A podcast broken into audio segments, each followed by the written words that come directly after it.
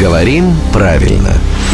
Здравствуйте, Володя. Доброе утро. Доброе утро. Я недавно была в наркологическом диспансере. Правда, девушка в регистратуре утверждала, что я попала в диспансер. Я думаю, э, Э, я продолжу. Я еще и в психиатрическом диспансере была. какая у тебя насыщенная жизнь, Да Ева. я права меняю, просрочились уже, 10 лет прошло.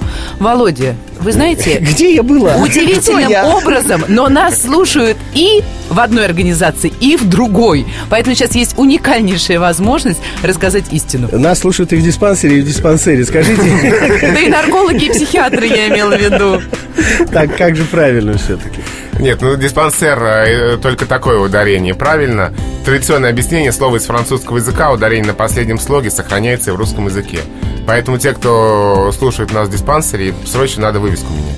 Ух, Или, ра- или работал. Или радиоприемник. Хотя в наше время, конечно, работу лучше не менять. Лучше приемник, так Да. дешевле.